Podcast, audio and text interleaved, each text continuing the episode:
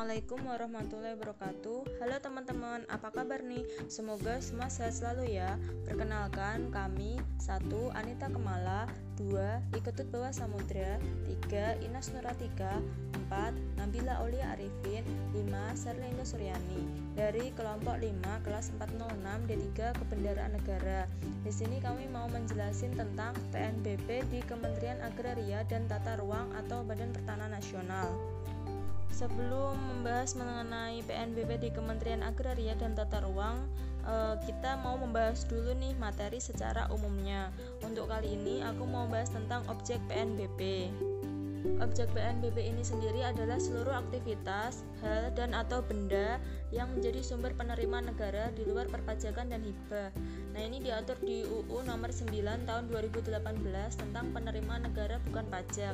Kemudian, objek PNBP meliputi 1. pemanfaatan sumber daya alam, 2. pelayanan, 3. pengelolaan kekayaan negara dipisahkan, 4. pengelolaan barang milik negara, 5. pengelolaan dana, 6. hak negara lainnya. Ini diatur juga di UU nomor 9 tahun 2018. Untuk objek PNBP pada Kementerian Agraria dan Tata Ruang atau Badan Pertanahan Nasional ini adalah pelayanan, yaitu pelayanan administratif di bidang pertanahan yang merupakan tanggung jawab pemerintah. Oh iya, sebelum kita bahas lebih dalam lagi, aku mau kasih info nih tentang jenis dan tarif atas jenis penerimaan negara bukan pajak yang berlaku pada kementerian ini itu diatur di PP nomor 128 tahun 2015. Jadi kalau misalnya mau tahu lebih lanjut tentang tarif tarifnya atau apa itu bisa dilihat di PP ini sudah lengkap di situ ada penjelasannya dan juga ada contoh perhitungannya. Kemudian jenis penerimaan negara bukan pajak yang berlaku pada Kementerian Agraria dan Tata Ruang atau Badan Nasional adalah penerimaan yang berasal dari satu Pelayanan survei, pengukuran dan pemetaan 2. Pelayanan pemeriksaan tanah 3. Pelayanan konsolidasi tanah secara swadaya 4.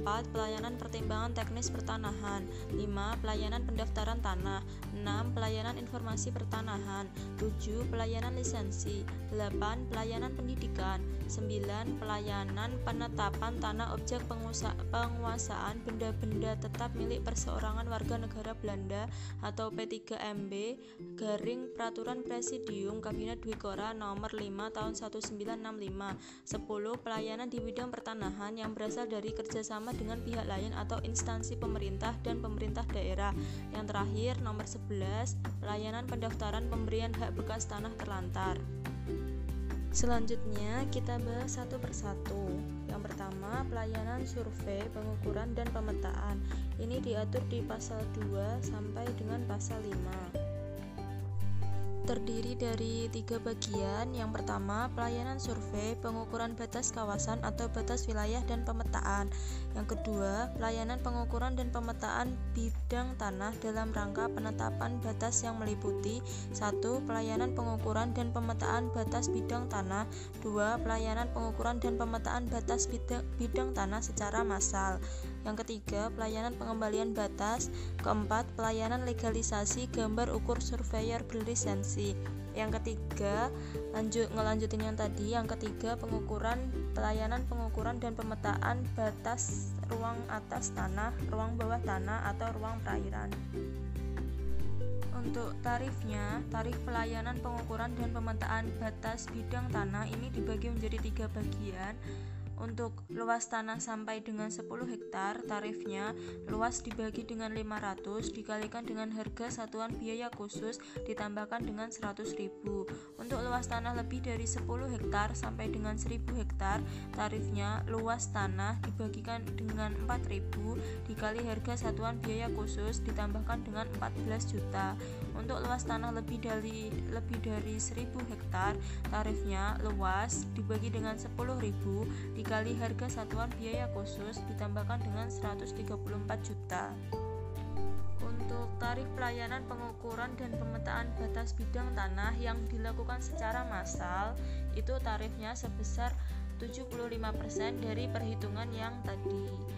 Kemudian tarif pelayanan pengembalian batas tarifnya sebesar 150% dari perhitungan tarif pelayanan pengukuran dan pemetaan batas bidang tanah.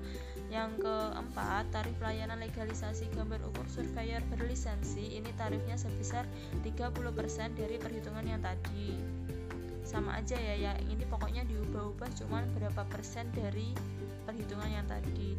Untuk yang terakhir yaitu tarif pelayanan pengukuran dan pemetaan batas ruang atas tanah, ruang bawah tanah atau ruang perairan. Ini sebesar 300%. Lanjut ke jenis ke yang nomor 2 yaitu pelayanan pemeriksaan tanah. Ini diatur di pasal 6 sampai dengan 10 terdiri dari empat yaitu pelayanan pemeriksaan tanah oleh panitia A, oleh panitia B, oleh tim peneliti tanah, oleh petugas konstatat oleh petugas konstatasi. Untuk yang tarif pelayanan pemeriksaan oleh panitia A ini dilakukan dalam rangka penyelesaian permohonan hak milik, hak guna bangunan, hak pakai atas tanah negara, hak pengelolaan dan permohonan pengakuan hak atas tanah tarifnya pemeriksaan tanah itu tarifnya luas dibagikan dengan 500 dikalikan dengan harga satuan biaya khusus panitia A ditambahkan dengan 350.000 untuk yang dilakukan secara massal maka tarifnya sebesar 20% dari perhitungan yang tadi. Untuk yang dilakukan oleh panitia B itu dilakukan dalam rangka penyelesaian permohonan, pemberian, perpanjangan dan pembaruan hak guna usaha. Tarifnya sebesar luas dibagikan dengan 100.000 dikalikan dengan harga satuan biaya khusus panitia B ditambahkan dengan 5 juta yang dilakukan oleh tim peneliti itu dilakukan dalam rangka penyelesaian permohonan pemberian hak atas tanah instansi pemerintah dan Pemda.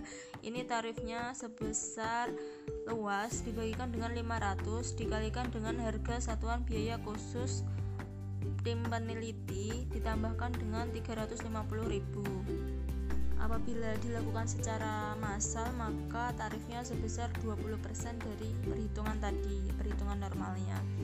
Untuk yang terakhir adalah tarif pelayanan pemeriksaan tanah oleh petugas konstatasi itu dilakukan dalam rangka pemberian hak atas tanah yang berasal dari tanah yang sudah pernah terdaftar dan perpanjangan serta pembaruan hak atas tanah kecuali hak guna usaha. Ini tarifnya sebesar 50% dari tarif pelayanan oleh panitia A.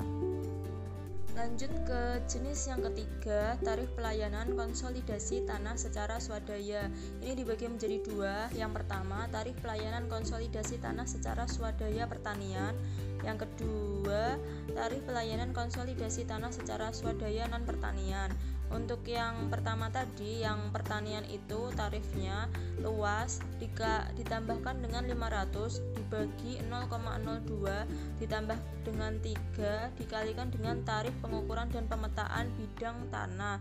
Yang terdiri dari empat yaitu pengukuran keliling dan pemetaan, kedua pengukuran topografi, ketiga pengukuran dan pemetaan rincikan, keempat pemindahan desain ke lapang kemudian dikalikan dengan 3 per 4 ditambahkan dengan tarif pelayanan pendaftaran tanah untuk pertama kali dan pemeliharaan data pendaftaran tanah. Untuk yang per, non pertanian tarifnya luas ditambahkan dengan 500 dibagi 0,004 ditambahkan dengan 3 kali tarif pengukuran dan pemetaan bidang tanah dikalikan dengan 3 per 4 di, dikal, ditambah dengan tarif pelayanan pendaftaran tanah untuk pertama kali dan pemeliharaan data pendaftaran tanah.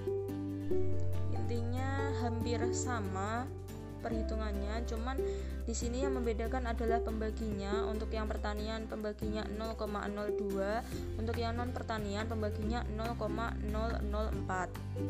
Lanjut ke jenis yang keempat, ini diatur di pasal 13 sampai pasal 14. Ini terdiri dari tiga bagian atau tiga poin dibedakan dalam rangkanya. Yang pertama, pelayanan pertimbangan teknis pertanahan dalam rangka izin lokasi. Yang kedua, pelayanan pertimbangan teknis pertanahan dalam rangka penetapan lokasi.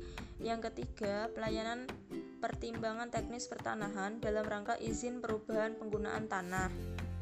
Untuk tarifnya, Jika dalam rangka izin lokasi, maka tarifnya luas tanah dibagikan dengan 100.000 dikalikan dengan harga satuan biaya khusus kegiatan pemeriksaan tanah oleh panitia B ditambahkan dengan 5 juta. Ini sama seperti ini ya untuk tarif pelayanan pemeriksaan tanah oleh panitia B. Kemudian dalam rangka penetapan lokasi itu tarifnya adalah 50% dari tarif pelayanan teknis pertanahan dalam rangka izin lokasi. Kemudian dalam rangka izin perubahan penggunaan tanah, tarifnya yaitu luas dibagikan dengan 500 dikalikan dengan harga satuan biaya khusus kegiatan pemeriksaan tanah oleh panitia A ditambahkan dengan 350.000. Ini seperti tarif pelayanan pemeriksaan tanah oleh panitia A. Lanjut ke jenis yang kelima yaitu pelayanan pendaftaran tanah. Ini diatur di pasal 15 sampai 16 yang terdiri dari dua yaitu pelayanan pendaftaran tanah untuk pertama kali dan pelayanan pemeliharaan data pendaftaran tanah. Ini untuk tarifnya atau ini kan dibedakan menjadi dua yaitu yang pertama kali sama pelayanan pemeliharaan data pendaftaran tanah. Untuk yang pertama kali itu berupa pelayanan pendaftaran. Yang pertama keputusan perpanjangan hak atas tanah untuk hak guna usaha, hak guna bangunan atau hak pakai berjangka waktu. Dan yang kedua keputusan pembaruan hak atas tanah untuk hak guna usaha, hak guna bangunan atau hak pakai berjangka waktu bedanya adalah keputusan perpanjangan dan keputusan pembaruan. Tarifnya sebesar 2% dikalikan dengan nilai tanah ditambah 100.000. Kemudian, pelayanan pemeliharaan data pendaftaran tanah ini berupa pelayanan pendaftaran pemindahan peralihan hak atas tanah untuk perorangan dan badan hukum. Tarifnya 1% kali nilai tanah ditambahkan dengan 50.000. Untuk untuk sedikit sedikit catatan bahwa nilai tanah ini sebesar market value yang ditetapkan oleh Kementerian Agraria dan Tata Ruang. Untuk jenis yang keenam adalah pelayanan informasi pertanahan. Untuk yang ketujuh adalah pelayanan lisensi dan yang kedelapan adalah pelayanan pendidikan. Ketentuan lebih lanjut terkait tiga jenis tarif pelayanan tersebut dirinci di lampiran PP nomor 128 tahun 2015. Kemudian jenis yang kesembilan yaitu P3MB atau peraturan garing peraturan Presidium Kabinet Dwi Kora nomor 5 tahun 1965 ini diatur di pasal 18 tarifnya sebesar 25% dari nilai tanah. Untuk yang ke-10 yaitu pelayanan di bidang pertanahan yang berasal dari kerjasama dengan pihak lain atau instansi pemerintah dan pemerintah daerah. Ini tarifnya sebesar biaya pensertifikatan tanah krona tahun berjalan. Untuk yang terakhir, yang ke-11 yaitu pelayanan pendaftaran pemberian hak bekas tanah terlantar diatur di pasal 20. Tarifnya yang pertama, perorangan melalui performa performa agraria tarifnya sebesar Rp0. Yang kedua, instansi pemerintah untuk melaksanakan tusi dan tidak bersifat profit tarifnya Rp0. Yang ketiga, yayasan yang bergerak di bidang pendidikan dan kesehatan tarifnya 25% dari nilai tanah. Yang keempat, BUMN atau BUMD tarifnya 75% dari nilai tanah. Yang kelima, badan hukum swasta tarifnya sebesar 100% dari nilai tanah. Melanjutkan penjelasan di PP 128 tahun 2015 ini untuk pasal 21 ini mengatur e, menjelaskan tentang trans bahwa transport, akomodasi dan konsumsi ini tidak termasuk dalam per, perhitungan PNBP. Kemudian untuk pasal 22 dan pasal 23 ini mengatur tentang pihak-pihak yang dikenai tarif 0 rupiah. Kemudian untuk pasal 25 ini adalah bagaimana pengenaan tarif 50% dari PNBP itu siapa. Kemudian yang pasal 25 itu mengatur instansi pemerintah juga dapat dikenakan tarif sebesar Rp0. Kemudian pasal 26 mengatur bahwa tarif itu bisa berupa persentase atau rupiah. Kemudian untuk pasal 27 itu mengatur tentang bahwa setelah mendapatkan ini PNBP ini segera disetorkan secepatnya ke kas negara. Kemudian untuk pasal 28 mengatur mengenai peraturan pelaksanaan mengenai PP 13 tahun 2010 itu masih berlaku asalkan tidak bertentangan. Untuk pasal 29 ini mengatur tentang tidak berlakunya PP nomor 13 tahun 2010. Jadi kan tadi yang pasal 28 itu mengatur tentang peraturan pelaksanaan pada PP 13 2010 ini masih berlaku.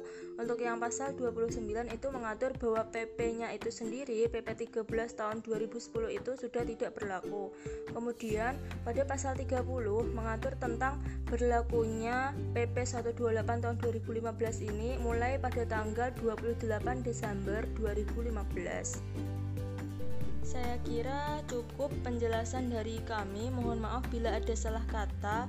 Um, bisa dicek juga di PP 128 tahun 2015. Sekian dan terima kasih.